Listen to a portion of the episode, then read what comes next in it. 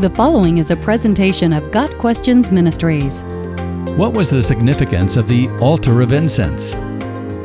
The altar of incense is first mentioned in Exodus chapter 30 as one of the items inside the holy place of the tabernacle. The top of the altar was square, one cubit per side, and the whole altar was two cubits high. A cubit was about 20 inches, or just under two feet. The altar of incense was made of acacia wood and overlaid with gold. It had four horns, one at each corner, similar to the altar of sacrifice in the courtyard.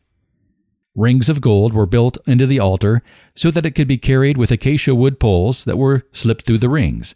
The altar of incense was placed before the veil that separated the holy place from the Holy of Holies. On the other side of the veil was the Ark of the Testimony, where the presence of God was. Aaron was instructed to burn incense on the altar each morning and at twilight every day as a regular offering to the Lord. God gave the recipe for making the incense and stipulated that no other incense ever be burned on the altar. The fire used to burn the incense was always taken from the altar of burnt offering outside the sanctuary. Never was the altar of incense to be used for a burnt offering, a grain offering, or a drink offering. Once a year, on the Day of Atonement, the high priest was to put blood on the horns of the altar of incense to cleanse it. The altar of incense was called Most Holy to the Lord. Exodus 30, verse 10.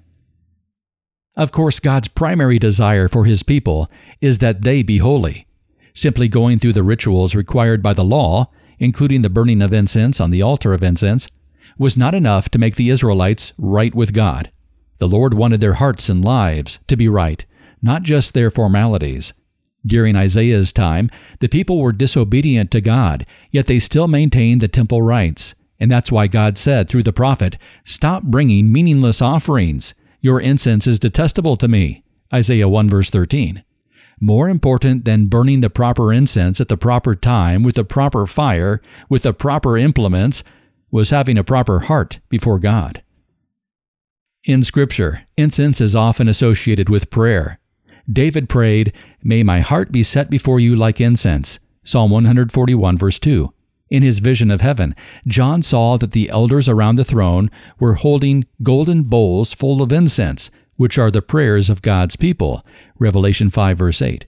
As Zechariah the priest was offering incense in the temple, in Luke 1, verse 10, all the assembled worshippers were praying outside. The altar of incense, then, can be seen as a symbol of the prayers of God's people. Our prayers ascend to God as the smoke of the incense ascended in the sanctuary. As the incense was burned with fire from the altar of burnt offering, our prayers must be kindled with heaven's grace. The fact that the incense was always burning means that we should always pray. The altar of incense was holy to the Lord and was atoned for with the blood of the sacrifice. It is the blood of Christ applied to our hearts that makes our prayers acceptable. Our prayers are holy because of Jesus' sacrifice, and therefore they are pleasing to God. The altar of incense can also be seen as a picture of the intercession of Christ. Just as the altar of sacrifice in the courtyard was a type of Christ's death on our behalf, the altar of incense in the holy place was a type of Christ's mediation on our behalf, Christ's work on earth and in heaven. The altar of incense was situated before the mercy seat of the ark, a picture of our advocates standing in the presence of the Father. The incense was to be burning continually on the altar of incense, which shows the perpetual nature of Christ's mediation. Christ's intercession on our behalf is a sweet smelling savor to God. It is beautiful to know that God considers the prayers of believers to be like a sweet smell of incense. Because of Christ, we can now enter God's holy presence by faith with full assurance. We offer our prayers upon the altar, trusting in Jesus, our eternal, perfect, and faithful High Priest.